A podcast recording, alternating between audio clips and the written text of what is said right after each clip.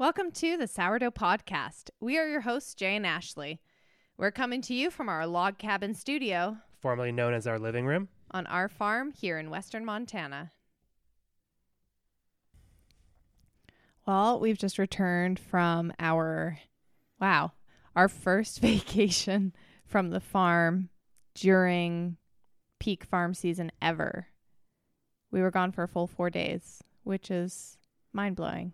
Mind blowing. this is Thanks, our- Lily. Yeah, thank you to our amazing farm worker Lily for looking after both our dogs and the farm. She did great. Um, but that's an interesting thing to reflect on. This is our fourth season farming, and the best we've done up until this year was sneaking away for a couple overnight river floats where we would water everything heavily, leave around 3 or 4 p.m., get on the river, float, sleep, get up, paddle out, and try to be home by 10 10:30 o'clock. yeah. a.m. so that we can check everything. We leave the greenhouses open overnight. It wasn't even a full 24 hours. We Yeah. were getting like 12 hour vacations. Yeah, so this was a feat, and uh, it's pretty exciting. And I feel great this week. Like I'm I was ready to work coming back from from the vacation and I wonder how we can get into a position as farmers and uh that we can have some time just to recoup even if it's just a day or two uh, away from the farm. Like if you can have the employees and and give the power to the employees to look after things you know maybe things won't get done exactly how you want. Maybe they won't get as done as much as you you're being there Mm-hmm. but you're going to be coming back with a whole new outlook on the season after a few months um, of working extremely hard. So Yeah, totally. And I mean, for us, we had we were up in British Columbia, Canada, for my brother's wedding, and so we had four days off. But that first day, we were driving. We were on the road for I think eleven hours, and then we had two days that were totally just off for fun and for us. And then the fourth day was the day driving home. Getting back in a storm to make sure we closed up the greenhouses on time. And so, really, it was, I see it as like two full days off with like two flex days on either side. But even that in itself, that stepping away, like physically being off the farm, I think is what the most important part is because we try to take Sunday off and sometimes Sunday, Monday, but we're here. So we're opening, we're closing, we're watering, we get sidetracked seeing things that aren't growing as well as they should.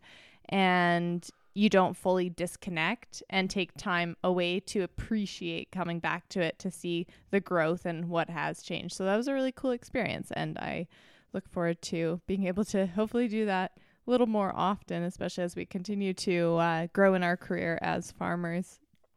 yeah, it's not just the physical aspect of taking a break. It's it's the mental aspect of being Mhm. away from a place that you are spending hours and hours and walking miles and miles around. It's like a microcosm of of your world. It can really be a bubble and just like seeing just even seeing different landscapes can really be refreshing for the mental for the mental. Um yeah. Speaking of which, we ran into a uh, longtime farmer here in the Bitterroot. I think he's been farming here now for about 40 years I think so. Uh, and he looked great. I mean, oh, so let me take a step back. So he's not really farming, com- he's not farming commercially this year. He- yeah, he retired at the end of last season. So that was his last year of uh, commercial, if you will, production. Yeah. But he looked great. I mean, he had color in his face. I mean, I swear to God, there was less wrinkles. His hair started getting browner. I mean, this this guy looked great. So kudos to him for uh, a successful farming career Mhm. and staying with it for the long haul and and getting out at the right you know not the right time, but at a time where he can still enjoy a life outside of it. mm-hmm. Yeah, Yeah, and it led us to think a little bit about what is it that we as young farmers in our 30s need to be doing right now to increase our longevity in this career to make sure that we are taking care of ourselves physically and mentally in order to make it 30 to 40 years in this career because it's really hard and it's really exhausting and even when things are going really well there's still so much risk and so much physical work that just has to get just done. has to happen. Yeah. I mean, it's part. Of, it's definitely part of the job, and of course, there's so many different ways we can become more efficient and in order to grow more food but you know if you overburden yourself with too much work if you're if you're looking at your seeding plan and designing a seeding plan for the season and it looks like it's going to be too much work uh takes take some stuff off like it's okay to sell out of produce and not have the supply for it if it means that you get some time off and are able to actually live a life outside Mhm. of growing carrots Yeah.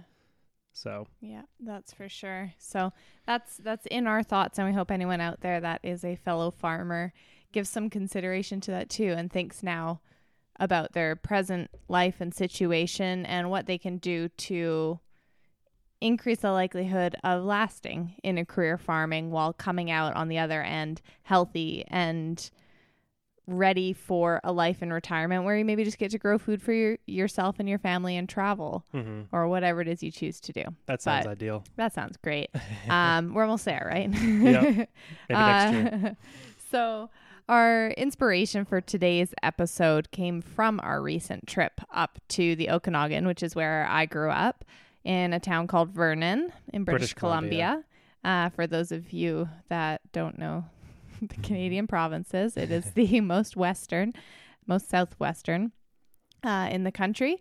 And uh, yeah, so we during our short stay there, we went on a walk in the big city in downtown Kelowna, which is where my sister lives, and we started to make some interesting observations about home gardens. yeah And so that led us to start to question, I guess, the idea of home gardening. Yeah. There are so many people that garden at home or try to, and a lot of people that want to, a lot of people that want to learn but maybe don't. But what we observed, and this is just in a particular neighborhood, but we've seen it throughout our travels, um, a lot of people have these gardens but things are so unhealthy. There are a lot of failed crops. There's a lot of things that are overgrown, things that are bolting. bolting, maybe poorly interplanted together because it seemed like a good idea.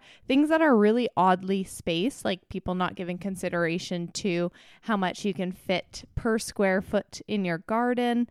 And even my sister's own garden, and no diss to you, Steph, if you're listening, um, her own garden was quite overgrown, and there were tiny little carrots trying to grow underneath a bunch of weeds, the Yeah, lamb's, lamb's quarter, quarter. and um, she just brushed it off as, and allotted it or counted it toward um just it's just not happening this year yeah and i think a lot of people have that same perspective because they're like well whatever i i like growing stuff but if it doesn't work out it's fine that's why there's farmers yeah and in a sense, I guess that's great for us because it does mean people will come to us if their gardens don't work out. But at the end of the day, with where we are in our current food system, we do need a lot more people learning those skills Yeah. for how to grow food.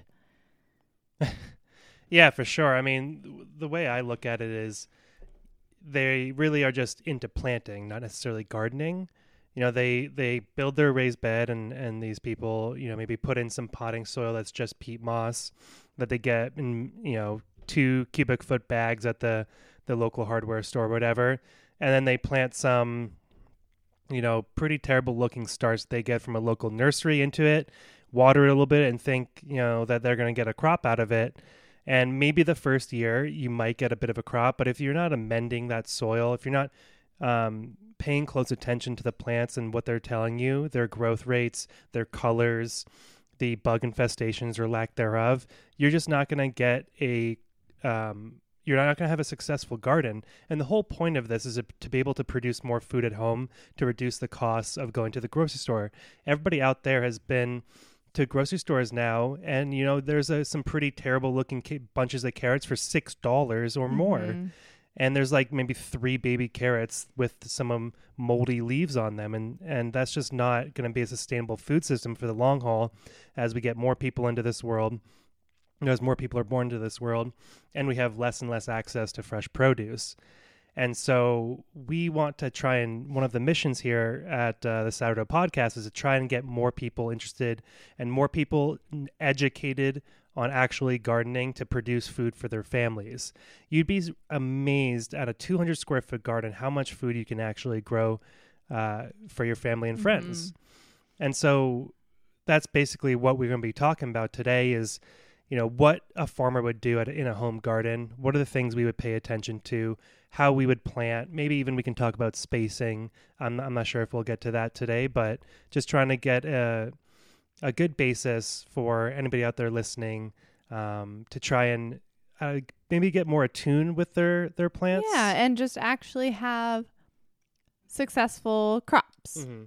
if you're going to put in that work at the forefront of the season you may as well do what you can to see it through so that you can actually get some healthy food from your efforts. Yeah. I mean, there's plenty of memes out there that say like after whatever $540 of of supplies and seeds and stuff, they got a $2 tomato out of it and if you're invest if you invested $500 into a home garden or if a farmer invested $500 into a home garden, we would be getting thousands of dollars out of it. Mm-hmm. And so we want people to be doing this at home. Mm-hmm.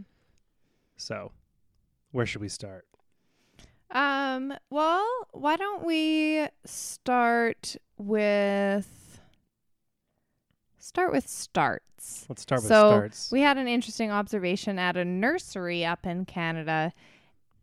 And we were just walking through looking at all the beautiful flower starts. And then we got to their little produce start section and we were appalled yeah. by the quality of the tomato starts that they were selling and they weren't that cheap. I think they were on sale for like $20 or $23 or something. well first of all they were plant these tomatoes were planted into hanging baskets.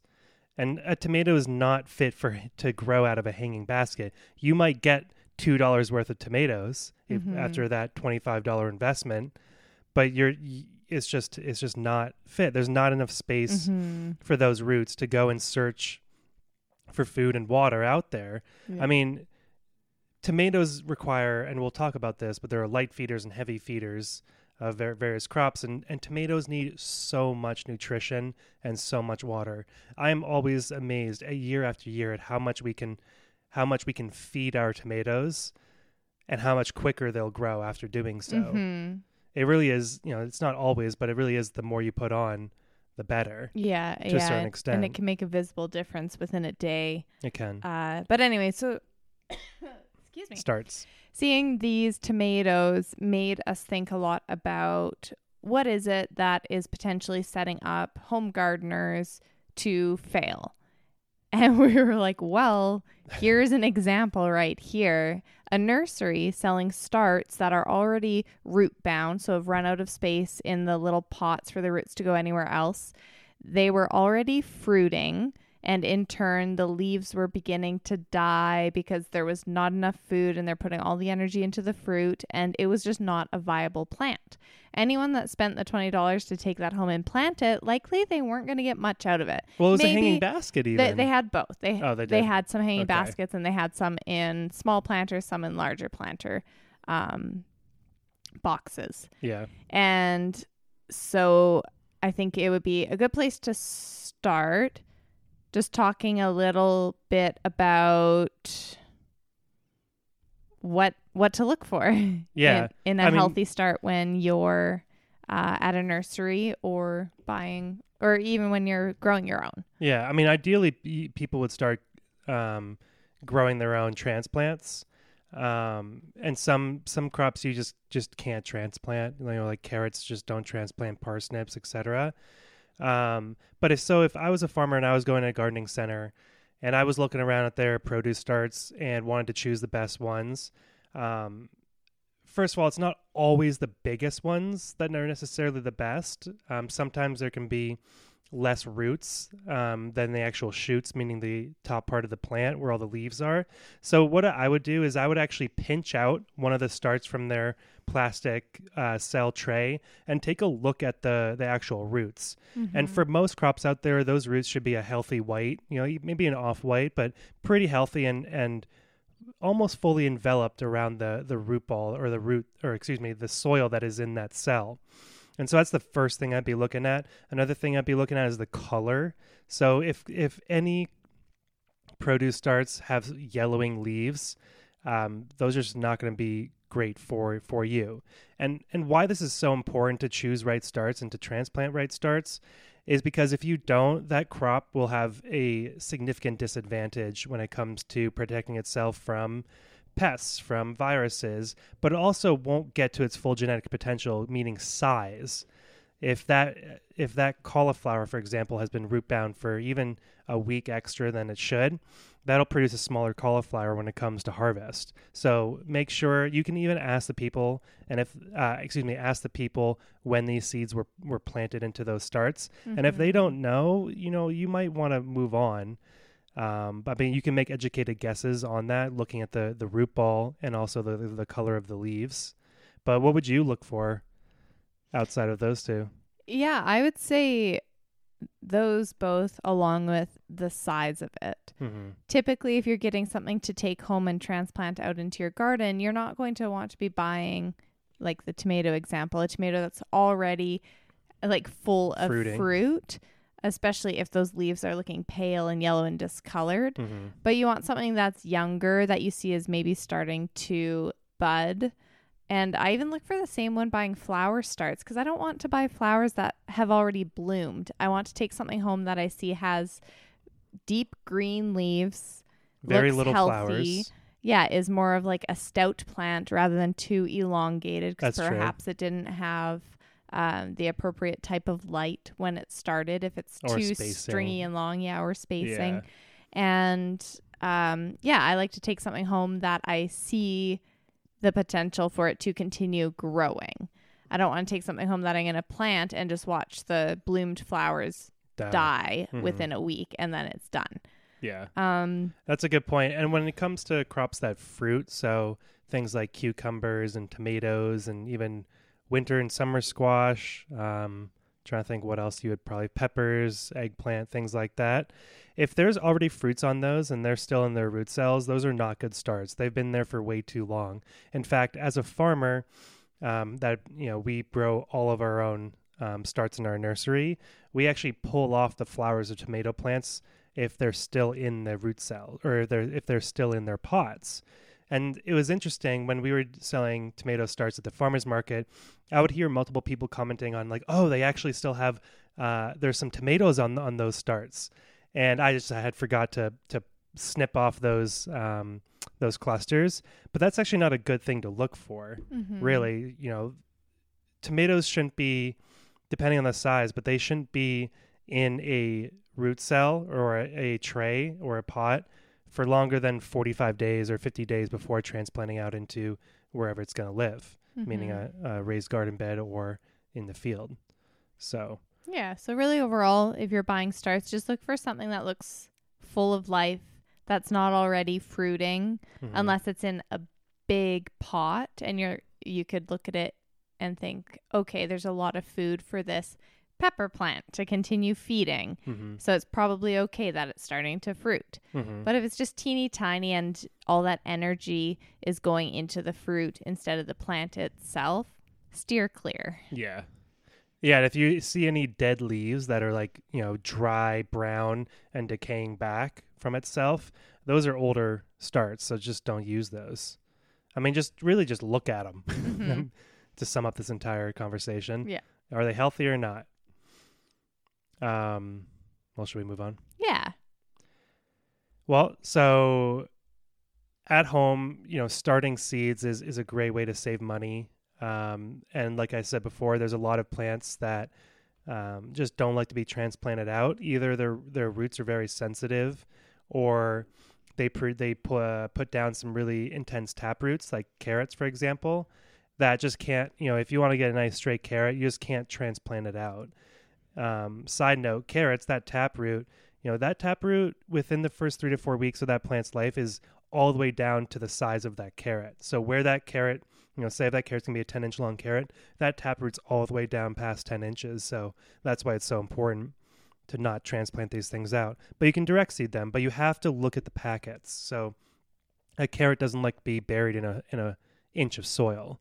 It likes to be, you know, maybe no more than a quarter to eighth of an inch under the soil. So that's a light, you know, really light dusting of soil on top of them. It's really hard to talk about how to do transfer, you know, how to seed in a Mhm. podcast. So yeah, I think That'll come when we have videos Yeah. live, mhm, uh, and we can go over some more specific demonst- demonstrations. demonstrations. Um, but yeah, maybe maybe that's a good segue into. Oh, I'm just watching a hummingbird feeding outside on our patio at the nasturtiums. How nice. Um, but anyway, thinking about the carrots and that deep taproot, I think that'd be a good segue into top talking a little bit about the farmer's opinion of at-home gardening and specifically talking a little bit about raised garden beds versus having rows and or a- a garden plot Yeah. if you will. Because I was thinking when you're talking about that deep taproot on that carrot, I was thinking about people that have raised garden beds and they line it with something in the bottom to try to prevent any weeds from growing through, and they just pour whatever bags of potting soil into it. It seems like it could be challenging to get the best produced produce. for sure. And so, you know, I kind of harp on raised garden beds a lot, and they do have their benefits for people who are, you know, handicapped or have really trouble getting down to the ground. Or, I mean, if you're literally have a house on bedrock and there's no soil on it, uh, you'll have to have a raised garden bed if you want any type of um, produce grown at home. But from a farmer's opinion, you know, raised garden beds are just not fit for, in my opinion at least, is not fit for like large scale production at home, if you will. You know, this isn't unless you spend thousands and thousands of, of dollars on cedar planks, and I mean thousands of dollars on cedar planks, you're not going to get enough square footage to really make a big dent in your grocery bill uh, for a family of four. And that's why, as a farmer, I would highly recommend just you know taking a part of your lawn, even if it's just a few hundred square feet, um, preferably more towards like 800 to 1,000 square feet for a family of four, and just mark that off and cover it, you know, with a, if you can, a, a UV treated silage tarp to kill all those the grass that's in your in your lawn, and then form rows. So we use 30 inch beds. You can use whatever width bed you want, but because of the, the all the implements that we have on our BCS and other um, tools, we have chosen a 30 inch wide bed and ours are 50 foot long. You know of course for a family at home i would recommend something like 20 or 25 feet long. But a 25 foot long by 30 inch wide bed will give you let's see 60 to 80 bunches of carrots or about 60 to 80 pounds of, of carrots um, at home. And that's just one rotation. You can get two to three rotations on a single garden plot or garden bed per year. So just think about how much how much produce you can actually grow Mhm. with that in mind Yeah, and that then sets you up to have storage carrots mm-hmm. for the fall and winter, to have some for preserving, fermenting, whatever it is you do with them. Yep. Um so why the raised garden beds are not great in my opinion Yeah. yeah so this the soil is both a, a heat sink but also a place where um, during intense periods of of heat there's actually cool cool air if you will in that soil. Can actually cool the air around your crops. And um, when you get to a point where the temperature of the soil is above the temperature of the air, it can actually significantly significantly affect nutrient uptake in the plants, and it can dry things out all the more quicker as well. And so that's another reason why garden beds are pretty terrible is because just the water holding capacity of them can be downright abysmal, from my opinion. You might excuse me, I just burped. You might think that uh, you know you have enough water for that tomato in the raised garden bed, garden bed, but you're gonna have to water that thing at least once a day, if not twice a day, to actually give it the amount of nutrition and water that it requires for mhm. getting, say, 10 to 20 pounds of tomatoes per plant. Yeah, so really people can end up creating much more work for themselves Mm-hmm. by having those shallow raised beds Mhm. or whatever any raised beds Yeah. than if they were just to plant directly into the soil and work on building soil beds up. Yeah, for sure. And with that extra drying of those raised garden beds, they're going to have to put more and more water in. And and there are various nutrients out out or in our soils that are water soluble. So that means the more you water and the more that water leaches down away from that raised garden bed, the least the less amount of nutrition is going to be in that in that bed. So that's another reason why that I wouldn't use a raised garden bed at home Mhm, That makes sense. Not only that, but there's also in the subsoils of our actual soil that's on planet Earth, there's a lot more micronutrients um, down in the subsoil than people might think. And there are various crops out there, especially perennials, that can literally pull those micronutrients from their, you know, four to 10 foot uh, deep tap roots, pull those micronutrients up into their leaves and bring that nutrition back up to the surface for your annuals to use. And so Mhm. that's why for a lot of people who you know um, follow permaculture, it's called chop and drop, and they use things like comfrey or whatever whatever other plants that are, have these really deep top roots as a form of mulch around um, other other crops. So another reason why. Clever. um, well, even within that little segment, we were back on the topic of tomatoes, and we're reaching that time of year where we have more and more customers coming to us asking us if our peas are growing yet because theirs still aren't, or how our beans are doing because theirs aren't growing, or if we have any tomatoes yet because their plants are still tiny. And we wanted to talk a bit about some specific things that you can do, whether you're an at home gardener or a farmer, uh, but what you want to be doing to prepare your soil for transplanting, but then also what you can watch for and do to make sure your plants are staying healthy so that you do get a harvest from them. Mm-hmm. Yeah, I mean, get a soil test. I mean, we're beating a dead horse here, but Mhm. that really is step one. it is step one. Is you know, especially if you're breaking ground on a new on a lawn and you want to you know build a your first garden plot. Um, you need to go online and learn how to get uh, how to take a soil test properly, and then send it to a, your local extension office or there's um, numerous um, private laboratories that you can send your, your soil to, but just get a basic rundown of of all of the main micro, macro, and micronutrients. And Mhm. I mean, I could list them off, but you know that there should be a definitely NPK, so that's nitrogen, phosphorus, and potassium. And then you want to see your your calcium, your magnesium, um, your sulfur, your boron, um, your manganese, uh, sodium, Sodium. levels, because, well, I mean, sodium too too high of sodium can actually be a problem for Mhm. crops. But um, trying to think what else that a good soil test would have. Let's see, Mm, copper. pH. Also, yeah, it would have right? the pH and the cation exchange capacity of your soil, Yeah. meaning how well it bonds to cat cations. Um, we're probably iron. We're yeah, probably missing some yeah. more, but it should have You more than just. idea. It should have more than just NPK. Yeah, So and we like to use Midwest Labs, and I know we've put the link in uh, our show notes in the past when we've talked about soil sampling, but at least for us here in Montana, it's been really helpful. Uh, they're great because you can get like you can phone in and someone will explain the results to you and what it may mean Mhm. and what you need to do.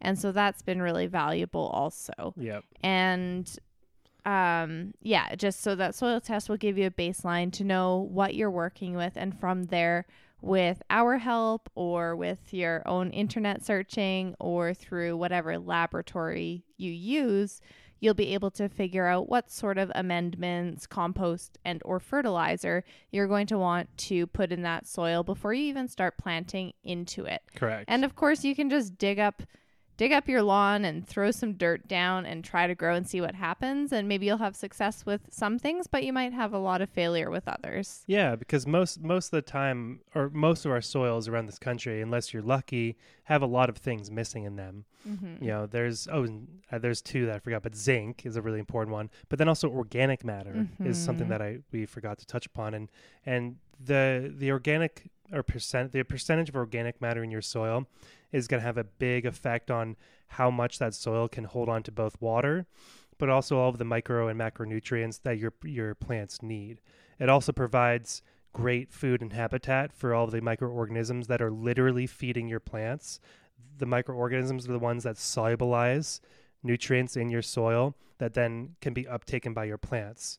So it's not just about putting soil or putting potting soil into a raised garden bed and think you're gardening. You really have to take into the into consideration the ecosystem that is happening underneath the ground that provides the the um the the not the situation but the opportunity for these plants to grow. Um, so, say if your organic matter is like below 3%, you're definitely going to want to be adding compost to your garden plots. You know, your target is going to be a good, a good, um, a good agricultural soil um, for produce specifically is going to be between five and seven percent. Uh, at that at that point, you're going to have a lot less amending to be doing because if you have a really sandy soil and you have really low organic matter and you have really low clay in your soil, first of all, your cation exchange capacity is going to be below 10, and that is not going to hold on to these soluble nutrients that we've been talking about. Those are going to leach so quickly through all of that um, that sandy soil down into an area where your plants can't reach those um, nutrients, and then they become become deficient. You're starting to see you're going to start seeing yellowing of the leaves. You're not going to see plants, you know, getting big and bulky and Mhm. growing really fast. If your plants at this time of year in the northern hemisphere are not growing extremely fast, you're doing something wrong. The, like we can look at a tomato plant and see the daily change in its size. Mm-hmm. I mean, it's that quick. It can Yeah. happen. I mean, they're growing probably two to three inches a day at this Yeah. point. And on the contrary, the parts of our farm that are lacking specific nutrients and that we're still struggling with, we see the opposite. Yeah. We see things not growing on the daily, which is always worrisome this time of year for farmers that are trying to make their living off of this food. no, it's a good point. Yeah. I mean, I can just think of the carrots in in plot 8 for us, Mhm. for example. Those have taken forever to come to um to a, a harvestable harvestable size. Mhm. But that's because we've had problems in that plot in the past and we're continuing to have continuing to have problems in that plot right now. So yeah, it's a really good point. yeah. So, um, step one, soil test. hmm Uh, at some point in the future, we'll share a video as well of how you can do a really easy at home test to figure out the clay content of your soil. Well, sand, clay, and and silt. Yeah, sand, clay, Yeah. and silt. Uh, it's a lot of fun. It's It's really a composition test. Yeah. Yeah. yeah, and so that's not. We'll, we'll talk about that in the future. I don't think this is a time to dive into that. No. Um, but I'm just thinking, moving forward to uh, what would be beneficial to our listeners, Mhm. and perhaps having at some point in time, um, we can organize something so that people can send in soil sample results to th- to us, and we can do like a live episode where we just go through each one, say what they mean, And what would we do? and what we would do, and it'll give many people just like a baseline, like okay, if my organic matter is low, I can start by adding this much compost or this type of compost. But anyway, just just a thought for down the road because that'd be a lot of fun uh, to be able to help some of our listeners improve their gardens. Yeah. Um, just through the simplicity of reading and analyzing soil samples. Yeah.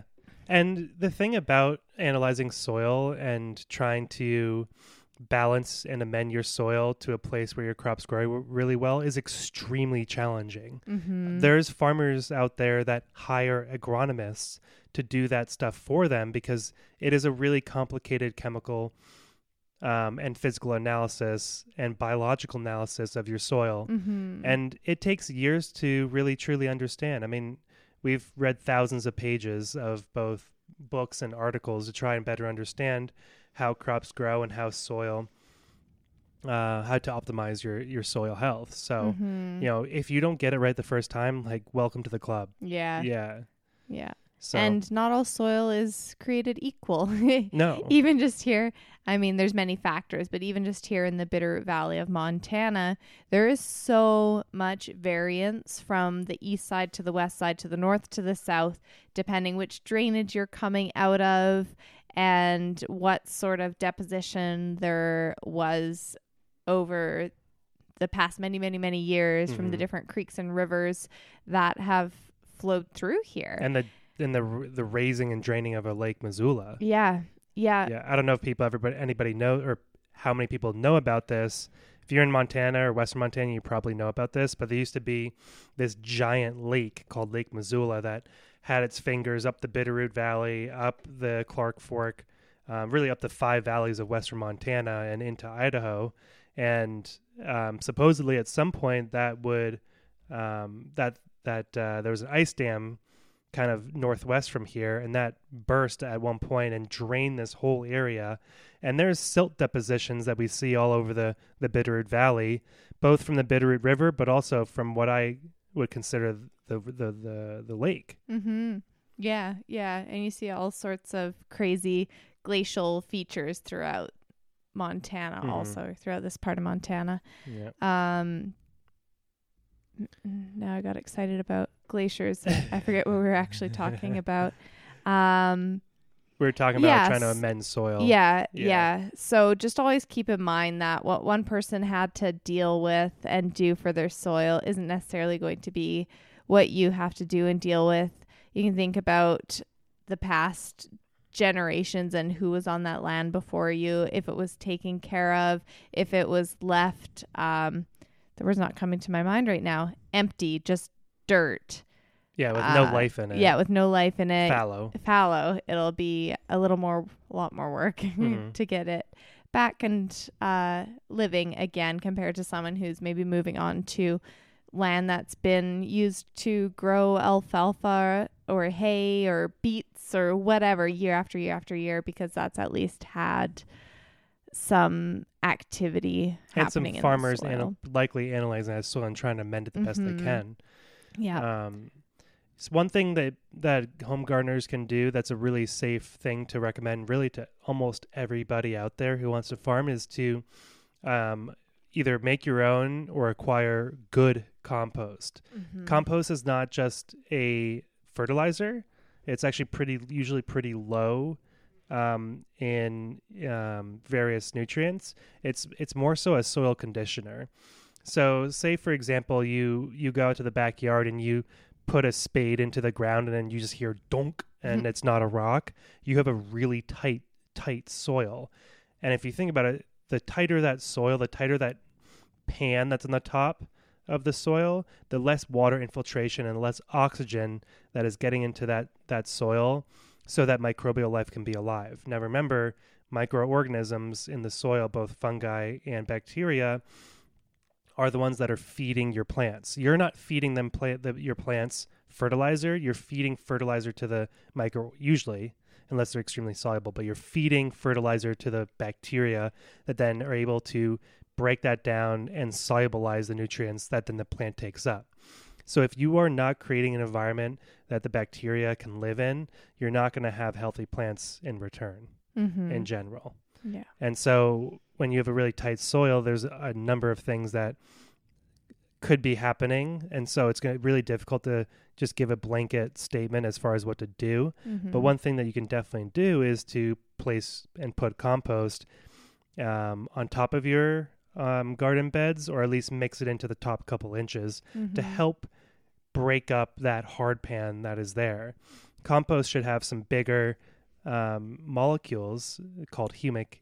Um, it's called humic acid, but these things bind to an insane amount of, of cations and hold on to those nutrients that are, are water soluble so that your plant can then uptake from that specific molecule. And humic acid is found in compost. Mm-hmm. Yeah. Okay. So someone builds their garden, digs up digs up their yard to put their garden in. They've added some compost. They are now ready to transplant some super healthy starts into that soil. That soil's looking pretty good for the sake of this conversation, and they're going to do some direct seeding. So let's talk a little bit about what plants need and when, and then what people can look for to start to observe some nutritional deficiencies. Yeah. Well, first of all, the smaller plant, the less nutrition it generally needs, right? You know, a rhubarb is going to need a, a much many more. God, I can't talk right now. Much more nutrients than say a small carrot, and so depending on the the stage of growth that your plant is in, it's going to need both different amounts of nutrients um, in in both quantity but also percentage. So, for example, a tomato that's 30 days old is going to need, you know, in a ratio, a lot more nitrogen and um, potassium than phosphorus. But as that plant gets bigger and bigger and bigger, the, all those ratios are going to start changing and, and it gets a little complicated. But basically, the smaller the plant, the less nutrition it needs.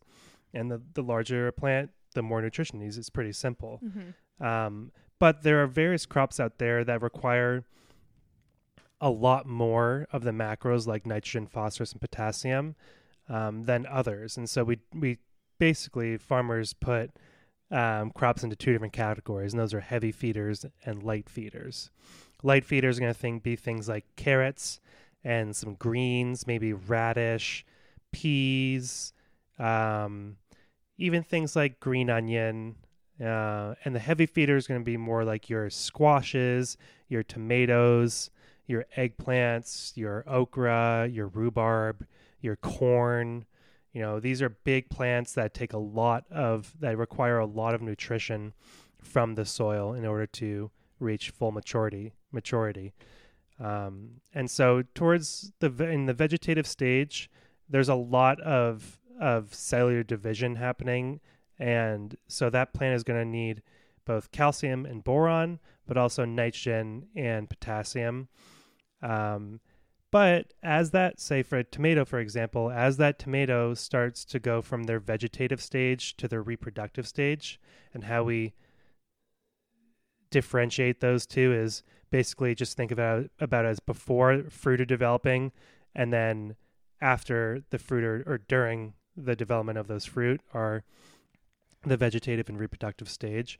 Um, as that tomato enters into the the reproductive stage and starts fruiting, the you'd be amazed at how much nitrogen and potassium um, fruits actually need. I'll actually pull up this um, this article right here. So the composition of an actual tomato plant, so actually the leaves and the stem and everything like that, um, is about 39% potassium and 25% nitrogen and 25% calcium. But the elemental composition of a tomato fruit is 57% potassium, 29% nitrogen, and only 6% calcium. So calcium makes up the building blocks of cell walls, cell walls, along with a couple other nutrients that we won't get into, or uh, um, elements, excuse me. And so you can just think about as that tomato the the cells are are replicating and differentiating there's a lot of calcium to basically build all of those walls that dif- that differentiate the cells of that plant but that tomato fruit is going to need a lot less calcium comparatively than the actual structure of the mm-hmm. plant um, but your money mineral your your mineral the mineral that is most important for the biggest fruits if your if your plant that you're growing as a fruit is potassium. So as that plant goes into its reproductive stage, you're going to start need to actually adding more nitrogen and potassium and less phosphorus as it enters maturity and starts giving you what you want to eat. And so what does that mean when you say you're going to have to give them more potassium? What does that look like? Yeah. For someone that's growing at home, and this can always apply to farmers. It's just going to be on a different scale. So you're going to be looking at different solutions for application. Mm-hmm. But for the at home farmer or the at home gardener, I mean, that wants those tomatoes to grow big and healthy. They've listened to this and they know they're going to need more food than what that base soil they put in their bed can provide. What does that look like for them to add potassium? Well, there's there's a hundred thousand different fertilizers out there you can choose from. Look for K. K is the elemental. Um, what is it called? The name. The The element. Yeah.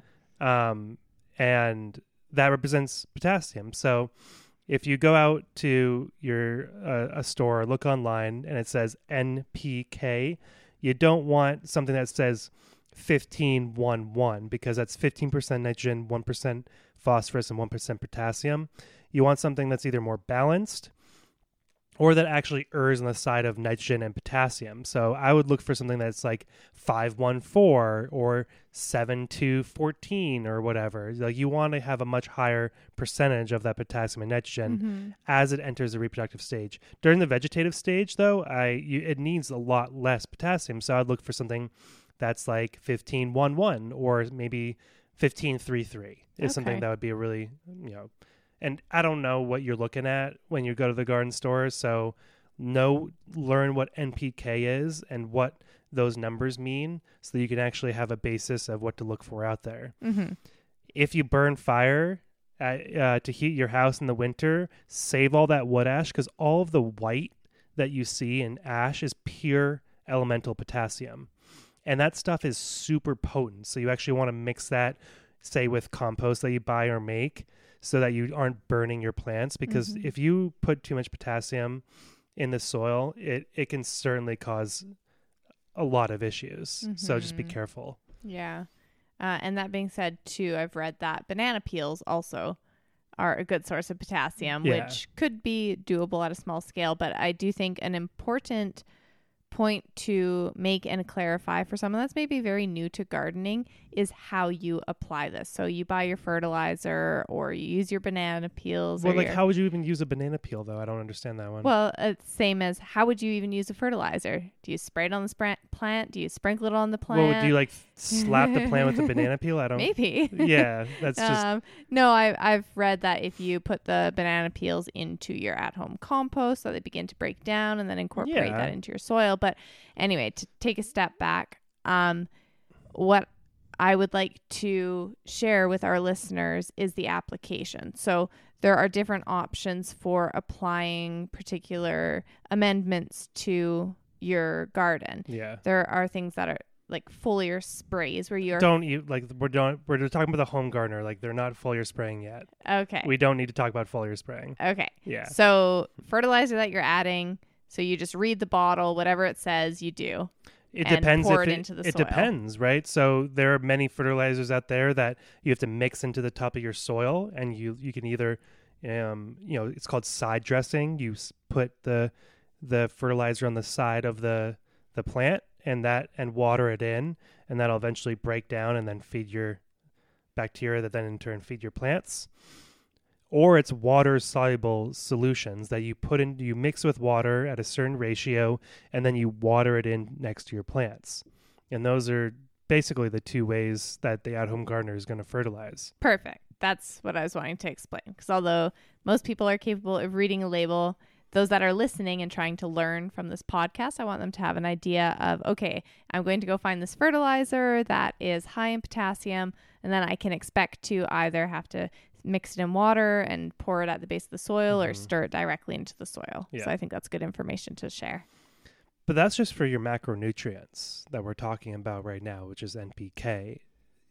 You you can add fertile NPK to your raised garden bed and still not get much of a difference in growth rate of your plants because it might be lacking some really key elements um, for g- plant growth, like calcium, for example. I mean, if you over apply potassium, it can help. It can inhibit it, or excuse me, if you over apply phosphorus into your soil, it can bind to all of the calcium that's in your soil and inhibit the uptake of calcium, and then your plant, you know, rots out at its core, or, or produces blossom end rot, or has, uh, I think, what bitter pit in, um, in in apples, and just it is you won't get good results. So it's not just about those macronutrients that everyone talks about. It's also about the micronutrients that are required for for plant growth that you know, if the NPK doesn't fix your problem that you might have to then turn to. And that's why a soil test makes things way less confusing when you are getting ready to apply fertilizers and amendments to help balance and fertilize your plants. Balance the soil, excuse me, and fertilize the plants. Great. it's a lot. It's a lot of information to take in to uh, apply to your at home gardens. If you're a farmer, you're probably doing a lot more research and analyzing your own soil tests much closer than if you're just trying to grow food at home. Um, but I think people at home should pay almost as much attention to what they're doing if they want to really grow food mm-hmm. for their mm-hmm. families because yeah. you're a small farmer. That's what you are. Just because farmers grow more doesn't mean that the practices and the methods are any different, really. Mm-hmm. We might have a bigger tractor, we might have a tractor, but it's the same principles. Plants mm-hmm. need exactly what they need to produce the most return on your investments. So, like, if you're going to farm or if you're going to garden at home and you really want to, like, actually eat that food and, like, provide yourself with better nutrition than the stuff you get at the grocery store, you're actually going to have to spend some time really understanding what plants need. It's not just you know going to your local store and buying a $500 raised bed, buying $200 worth of soil and expect you're going to get a good return on your investment. Like if you're ready to homestead and you're ready to grow food for your family, you need to put the the amount of time that it takes to figure it out. Yeah, it's a science. yeah. And it's just amazing when we were walking through Kelowna I mean, I, I, there was a one area or one, uh, excuse me, house that had like six garden beds, and it looked like shit. I mean, they probably spent four thousand dollars on those garden beds put together, and they probably gave up because they're not putting the time into it to figure out what they need to do. Mm-hmm. They just, like I said, they think that just putting some soil in a raised garden bed is going to feed them, but it's not. Mm-hmm. Yeah, yeah. Uh, well, maybe that's this is a good time then to dive a little bit into identifying some nutritional deficiencies mm-hmm. and what people can look for. And obviously, we can't go super in depth because it's going to be so variable from garden to garden and farm to farm. But just uh, perhaps we can go over a little bit of what we see and how we've how you've learned through your research to have a pretty decent initial judgment that there's something wrong with your plant to yeah. start with. if there's yellowing leaves, you got a problem. And mm-hmm. there's so many different elements that um, can affect plants' ability to either keep chlorophyll alive or produce chlorophyll in order to, you know, have that green pigment. Now, not all crops have green in their leaves. Like purple cabbage, for example, mm-hmm. are purple. So you're not going to find a really green leaf on a purple cabbage. But um, there are certain aspects of both the morphology, so how the plant looks, versus the um, um, the what's the, oh my god the the genetics of the plant. So some plants are just like are just going to be different from other plants. For example, we have two varieties of peas right now. One of them is like seven feet tall right now, and the other is four feet tall. But we know we are, we're not looking at that being like, why are the other ones so small? We just know that those plants don't grow as tall. Yeah. A cherry tomato can grow 20 feet long, and a German Johnson tomato is going to grow eight feet tall. So we, you know, there's just differences in genetics, but you know, if a if, again a tomato, for example, because everybody grows tomatoes, so it's really a great case study for mm-hmm. understanding um, nutritional deficiencies. Mm-hmm. But if if that if that tomato leaf is has and we talked about this in, in previous podcasts, but has interveinal mottling, so has like yellowing, chlorosis, yellowing in between the veins of the plant. It could be a, a number of things, but it's probably going to be either uh, manganese, magnesium, or potassium um, for the most part. Um, could be sulfur, but sulfur is more kind of like a generalized complete yellowing, including the vein, including the veins of the plant. But so if you see interveinal chlorosis, so like the mottling, you can you can probably it's going to be like I said either magnesium, manganese or potassium. Now if you're seeing like the the yellowing coming in from the sides of like the marginal uh, margins of the leaves, that's probably going to be your potassium um, or ma- or magnesium. Definitely not manganese because manganese is just like a, a widespread interveinal um, chlorosis. Now, certain crops or certain elements are much more soluble and are able to move through or move from one place of the plant to the other. So if there's a deficiency of mang- or of magnesium, for example, that's a pretty um, uh, what's the term like movable or it's it's able to Mobile. move mobile. Mhm. Thank you. It's much more mobile plant. Oh my god, mobile element in the plant. So you're gonna find that interveinal chlorosis towards the bottom or the, of the plant or the lowest leaves on that tomato. Now, say you well, we talked about the apical meristem right before, I but just to refresh, so, yeah. that's the growth node of the plant towards the top of the plant where basically new leaves come from, where the small leaves are coming out of.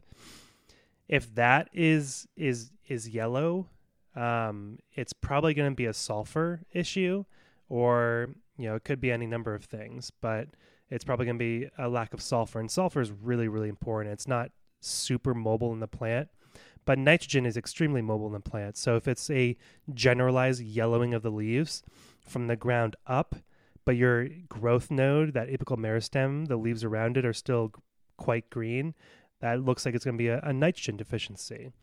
Now, if your tomato plant has really, really thin, a really, really thin stem with you know pretty small leaves and um, and uh, petioles, that's probably going to be a phosphorus issue because phosphorus is super important for um, what is it? The um, um, blanking right now. What's it called? for the development of enzymes, uh, I believe. But either way, it's gonna it's gonna have a bit. It's gonna have really thin, spindly growth if it's if it's a problem with phosphorus. And your tomato plant is generally gonna have like this like purpling of the leaves on the underside, and you might even be able to see it on top. So I was just pulled up here. Uh, it says phosphorus in plants is key in capturing, capturing, storing, and converting the sun's energy into biomolecules such as ATP that drive biochemical reactions. Yeah, Photosynthesis. Yeah. from germination through the formation to maturity. Mm-hmm. Yeah. And and phosphorus also helps root elongation for that reason. So applying phosphorus in small quantities, you don't need a ton of it right away, but in small quantities when you're direct seeding or seeding starts is really good because it helps stimulate root elongation, the growth, and that's what really what you're looking for. Excuse me. Um, I mean, we we could go through so many different deficiencies. It's it might get kind of boring. Yeah. honestly. Yeah, and we've talked a little bit about it before. Um and I think you've now touched on some of the most common things Mhm. we see and I think it maybe be interesting if you could give like a brief summary of what your schedule has looked like for the tomatoes this year because our tomatoes are finally we've been dealing with some really poor soil in this greenhouse but our tomatoes this year are looking the best they've ever looked Mhm. and Jay has worked extremely hard to try to gain a better understanding of what's happening in our soil, but also paying more attention to the fact that tomatoes are heavy feeders and giving them that extra time to provide them with more food Mhm. outside the current soil. And so maybe you could just touch a little bit on what that process has looked like this year because you've added in a lot more in terms of the feeding feeding the tomatoes Mhm. than we have in the past. Yeah, yeah, of course. So, you know, they tomatoes form symbiotic relationship with mycorrhizal fungi, but also some bacteria that help solubilize. Like I said, I mean, I'm beating a dead horse, but help solubilize nutrients in the soil that then the tomato can take up into itself. And so that's like one of the things that is really important is to is to inoculate your uh, tomatoes with mycorrhizal fungi because those fungi on, a, on an order of magnitude of, of tenfold uh, increase the amount of surface area of your tomato roots to help go forage for these elements. Mm. They either they even form an economy with the, the tomato plant and exchange various micronutrients and even macronutrients for sugars that the fungi feed on. So it's this relationship, and if that relationship isn't there, your tomatoes are just not going to grow as as big. So definitely inoculate them. Was this the first year you inoculated the tomatoes? yeah, actually. yeah, and so all that is it's it's pretty simple. You can just buy a little a little jar or packet of the inoculant. It gets mixed um, just by the ratio on the package with water, and then you literally take your starts and just dip, dip them. the soil and roots in it before you plant transplant it into the soil. So Yeah. And then we okay, I mean, I mean how much I could talk about like how many pounds per acre that tomatoes need of these macro micronutrients, but like I was thinking more just like the different applications that you've had to do this year from the foliar spray to what you've added to the soil yeah, and then kind of the frequency because we've Yeah. been doing it more often. for sure. Okay. So in the beginning of the season, you don't want to add all of the nutrition that the plant's going to need for that entire season right at transplant because if you add that much uh, if you add that much phosphorus eh, right at that point, it's going to tie up a lot of things and it's going to become insoluble pretty quickly. And it's just not it's just not a great idea. So we added less than half of the actual requirements of that tomato throughout the trajectory of this season in the form of composted chicken manure, feather meal, azomite, um, gypsum, um, uh, right at transplant. Basically, we prepared the beds and mixed that in, and then we broad forked, and then we brought the BCS Power Harrow over those beds to mix all that into the top four inches, and then and then we planted. And during the first few weeks, um, they didn't, you know, these tomatoes aren't growing extremely fast, so they didn't. I mean, they had plenty of nutrition already, Mhm. but as these plant these plants like tripled in size in the first three weeks, um, and so as that plant gets bigger and bigger, we started then adding um, weekly schedule or weekly feedings of uh, fish hydrolysate and a little bit of um, unsulfured molasses and then um, anaerobic bacteria and we would mix all that and then we would and we would do that on a weekly basis. And depending on the week we applied different or increasing amounts of that fish fertilizer um, to the to the soil because that is what's feeding them also the mycorrhizal fungi. They want sugars and proteins and amino acids, and we are feeding the microbial life that is in that soil that then in turn gives that up to the plant and and in this beautiful economy and exchange. And so as that plant gets bigger, we were progressively increasing the amount of of pounds of fish fertilizer applying to those tomatoes. We started at like I think it was like five ounces per 2,000 square feet, and now we're up to uh, 16 ounces of fish fertilizer per week. Now, alongside of that, we know that we have various soil disorders, really, it comes down to that are inhibiting the uptake of a wide variety of micronutrients and even a couple, uh, one of the macros being potassium. You know, we on our on our leaf tests last year, there was a quarter of the amount of calcium that was in our plants than it should there should have been there. And that was significantly affecting the growth rate of those plants Mhm. last year. And I just knew that was going to happen this year. So by week three, I started to foliar spray these plants with supplemental calcium and other micronutrients.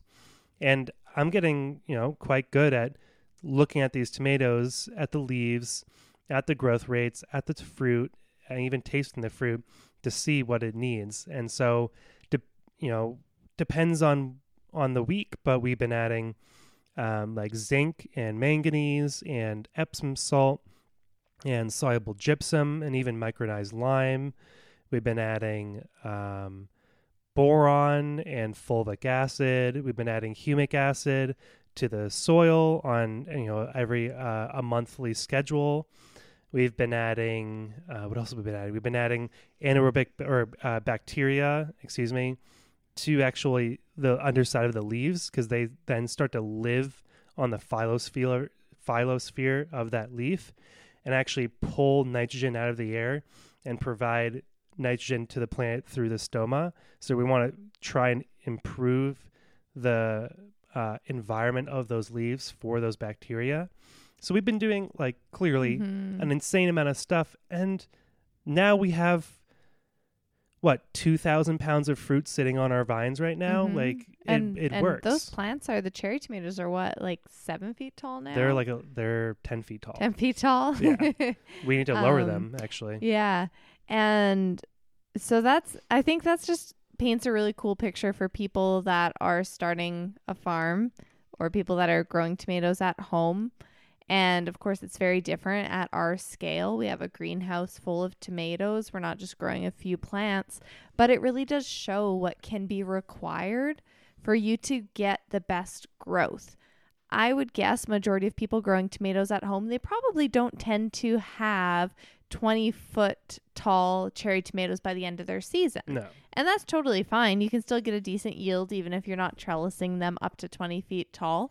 But that's the potential of the plant Hmm. if it is utilizing the nutrients in the soil and receiving the food required. And for us, especially with the soil problems we've had in our greenhouse, which we've learned both through the soil tests that we get each season, but also uh, just from witnessing our crops over the past four seasons, um, we just know that they're going to require much more attention. Yeah, for sure.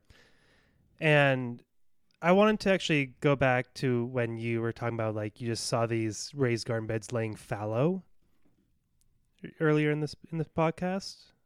You're looking at me blankly. Yeah, no, because I don't think I was referring. I was just talking in terms of the f- laying fallow. I was talking about just like someone moving on to new land and how for some people it could be more of a challenge to begin growing food than for others. For example, if you move somewhere that the soil has been fallow, like it's had no growth. I see. Yeah. Mhm. Okay. But so these microorganisms that are living in the soil that form these relationships with your plants, they will die if plants aren't growing in that soil.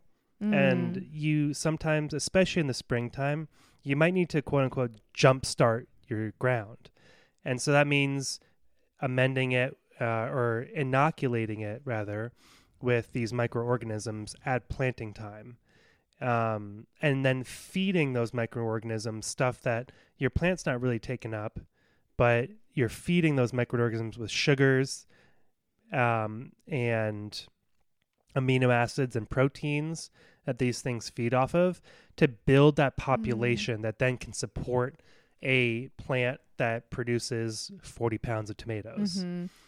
Yeah, Right? that's actually a really interesting point to bring up because that does make me think about raised garden beds. And so I guess that would mean that if someone's not growing in their raised bed year after year, but then also adding in fresh compost and whatever other amendments at the start of the season, if they let that sit for too long, those little microbes in there are, are going to run out of food. And when you go back to start planting, say two or three years later, you're going to have an even more difficult time if you don't do something to help replenish the food in that soil. Yeah. Yeah, na- nature doesn't lay doesn't allow a plot of land to lay fallow. It has successions of crops that are you know 10 feet tall next to 2 inch tall plants. There's always there are always plants growing in that soil unless it's negative 40 degrees outside. But even in the wintertime, there are plants that are Mhm. still alive, even if the ground is frozen, that are just laying dormant in that soil. And those bacteria are laying dormant. And then as soon as that soil thaws in the spring, the economy starts again. It gets mm-hmm. it doesn't need a kickstart because everything's already there. The plants are going to start growing and producing those sugars that the bacteria are waiting for with open mouths. And if you have a raised garden bed out there that you're like, well, I'll I'll I'll plant the garden in June. That's like three months of opportunity that you're missing out on on building that soil. So just you know, you can plant a cover crop or just grow some really early crops or really early season crops. So, but if you're in a position where it has remained fa- fallow for a while, you need to you need to quote unquote jumpstart mm-hmm. that that Mm-hmm. garden bed again. Yeah. Yeah, that makes perfect sense. Yeah. I think about that like the parallel to the human body, the parallel to a car or old truck that you've left unattended without starting it for years and years. You can't just have an expectation that it's going to do exactly what you want and need it to do immediately without first take giving it some care. Yeah, exactly.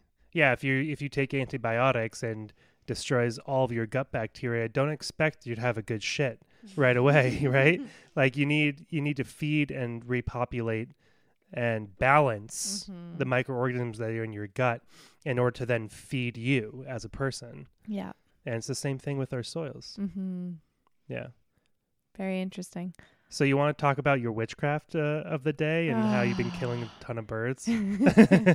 so today has been a weird day. I don't know how I feel about it, but um it we really we really had the nature channel happening here today. Our farm is in a really special place. We have so many bird species that come through. We have a herd of elk that's been hanging out recently. We have so many white-tailed deer. It's it's really beautiful. It's an amazing little ecosystem that we're in here that's tucked away.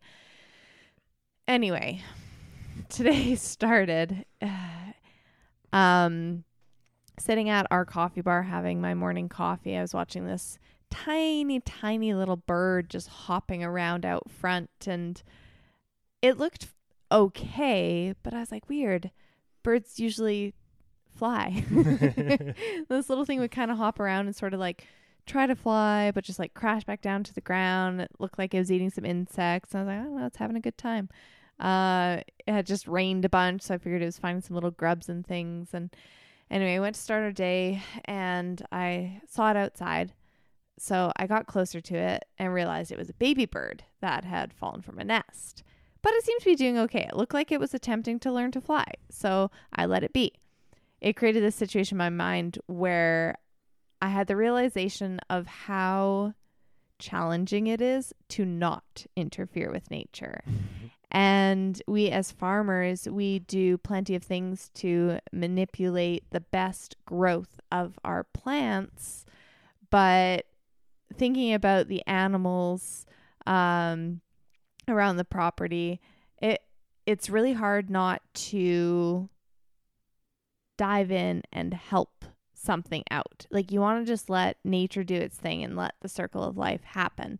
But when I realized it was a baby bird, I was like, oh no, where's its nest? Where's its mom? I wonder if it has food. I wonder if it needs water. I wonder if it's okay. Why isn't it flying? We had to go into town, so so I let it be. It had kind of like nestled into this little indent in the soil of our front flower bed and just was chilling. So I let it be. We went out for a couple hours and came back, and the poor little thing was out of the bed, but not far away from where it had been. And it was squawking a horrid sound.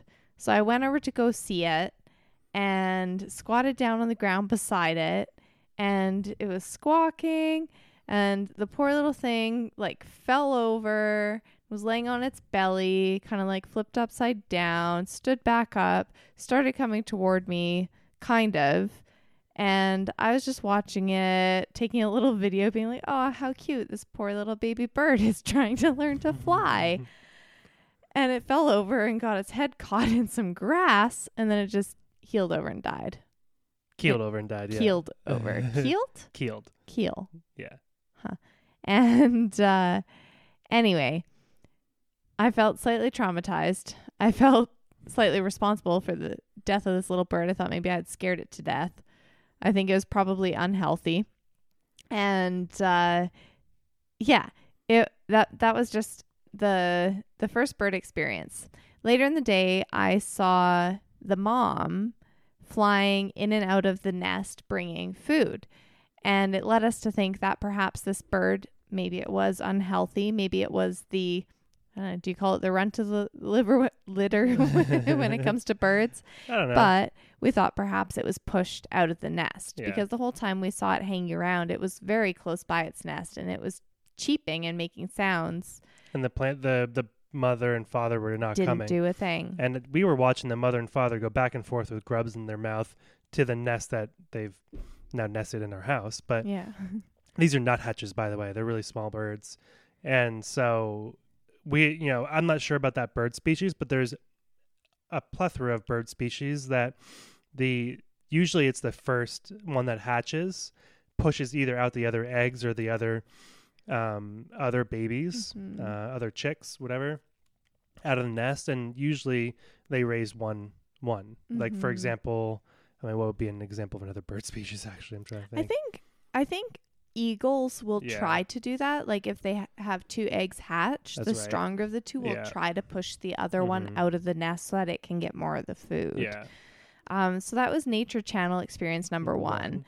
Number two, we have had uh, what do you call a group of quail? A covey. A covey of quail uh, on our property, and there was one that nested near one of our old fruit trees, and the dogs actually discovered it. Floyd, he would run down, accidentally spook the mom, and then he'd sniff the eggs and sit by them. I don't know if he knew that there was life in them and he was trying to protect them or what, um, or waiting for them to hatch. But So- there's 16 eggs in this clutch. yeah, yeah. 16 which is crazy. I did not know quails would lay that many eggs. I don't even know how many how that can fit in in a quail. Like even over the course of a, of a week. Like Yeah. how do they I just don't get it. Any bird scientists out there that want to come talk to us, let us Right. know. Uh, so anyway, I've been keeping an eye on the eggs because I've never seen a nest that close. And today, when I was walking down to go open the greenhouse, I saw the mother fly away, and I went over and took a peek, and the quails had just hatched. and so, starting to hatch. Yeah, I could see, I think I could see about eight at that point in time. There was one that was like just outside of the nest, uh, maybe the earliest hatcher, so it was ready to already start moving. And then there were a lot still in the nest. Um, so I took a quick little video and left them be. I could hear mom nearby.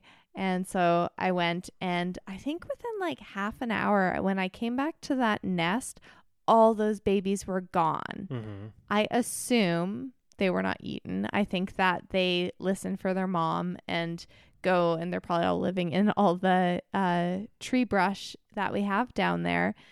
Um, but I just thought that was such a cool experience to look in and see them fresh out of their eggs, and then to look back and see that they've already gone into that next phase of life where they're standing and running around following their mom Yeah. and hiding. But there was so there was two about two eggs left um, by this Mhm. time, and uh, you started to watch one actually hatch, Mm-hmm. and it took a long time to get break through its shell, Yeah. and within fifteen or twenty minutes or so, it it essentially just this one just died as well, and it could not did not have the the the chutzpah or the the the lifeblood or the the elixir Yeah. whatever to actually break out of its shell and Yeah. and go and start its life it just, yeah.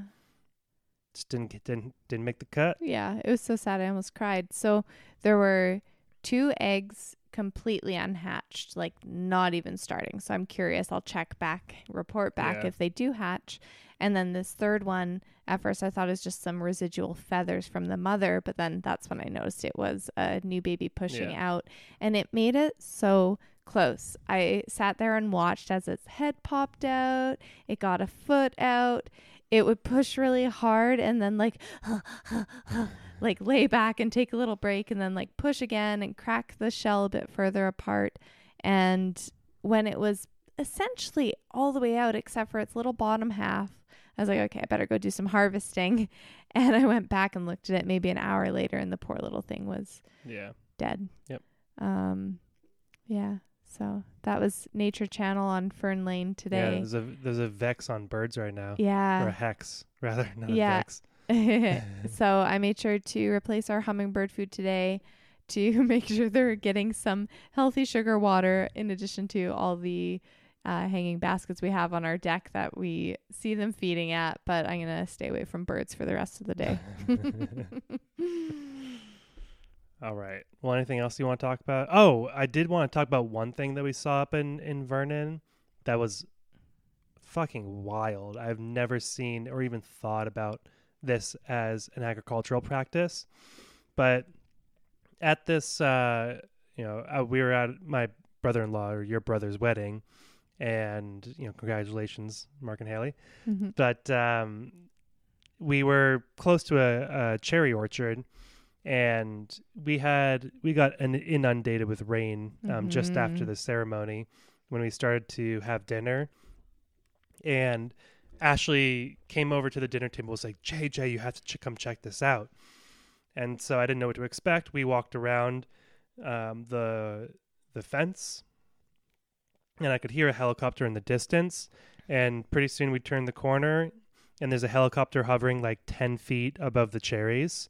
And Ashley was telling me that these cherry orchards they hire helicopter pilots to dry off their cherry plants or cherry trees to to improve the the harvestable harvestable uh, Mhm. quality um, of the cherries that were getting ready to be harvested.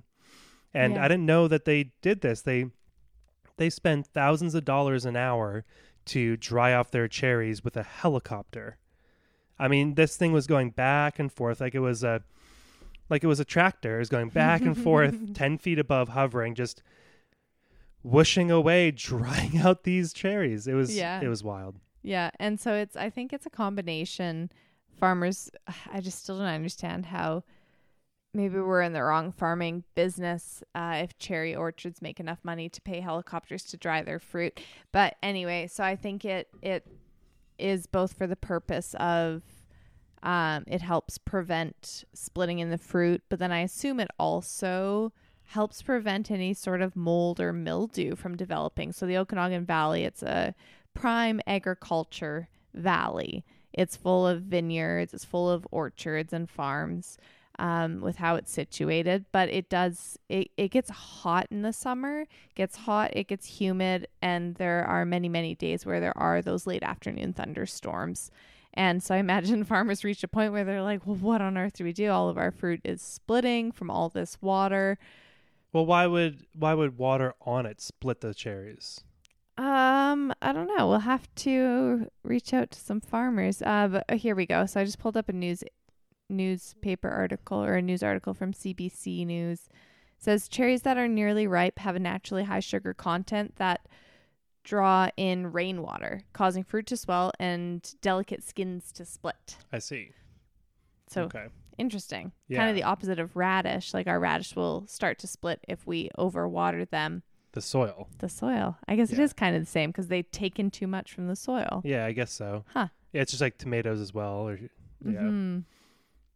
So we watched helicopters probably charging two thousand dollars an hour to blow dry cherries. yeah. so if you ever get your hands on some Okanagan grown cherries and you're appalled by the price, now you know why. Now you know why. So I was you were telling me about, or I think Steph, your sister, was telling uh, us about how most of these cherries are actually being exported to China now because there's a a growing demand um, in domestically in, in China for for BC and even Chilean cherries. Um, and even though that you know China's producing more and more cherries um, on a yearly basis, the demand is just still outpacing the supply, and so they are paying top dollar um, for these BC cherries. And there are some farms out here that literally just don't even sell locally in the Okanagan Valley. They just ship all of their stuff. Probably gets on a either yeah, probably just gets on a truck, goes down to to the Vancouver, and just gets sent on ships right out. Who knows? But Mm. it's wild. makes you think about our food system. Right. That's for sure. Yeah, definitely. Well, I think uh, that's a good place to leave it at for today. All right. Thanks for listening, everyone. Please take a moment to subscribe to this podcast and share it with your friends and family. It really just takes a couple of seconds. You can also leave us a review. We appreciate all forms of feedback. Certainly helps us to keep our egos in check. And if you appreciate our work and want to help us succeed, please consider contributing financially. You can do this by visiting patreon.com backslash the sourdough. That's patreon.com backslash the sour D-O-E. You can also follow us on Instagram at sourdough.mt.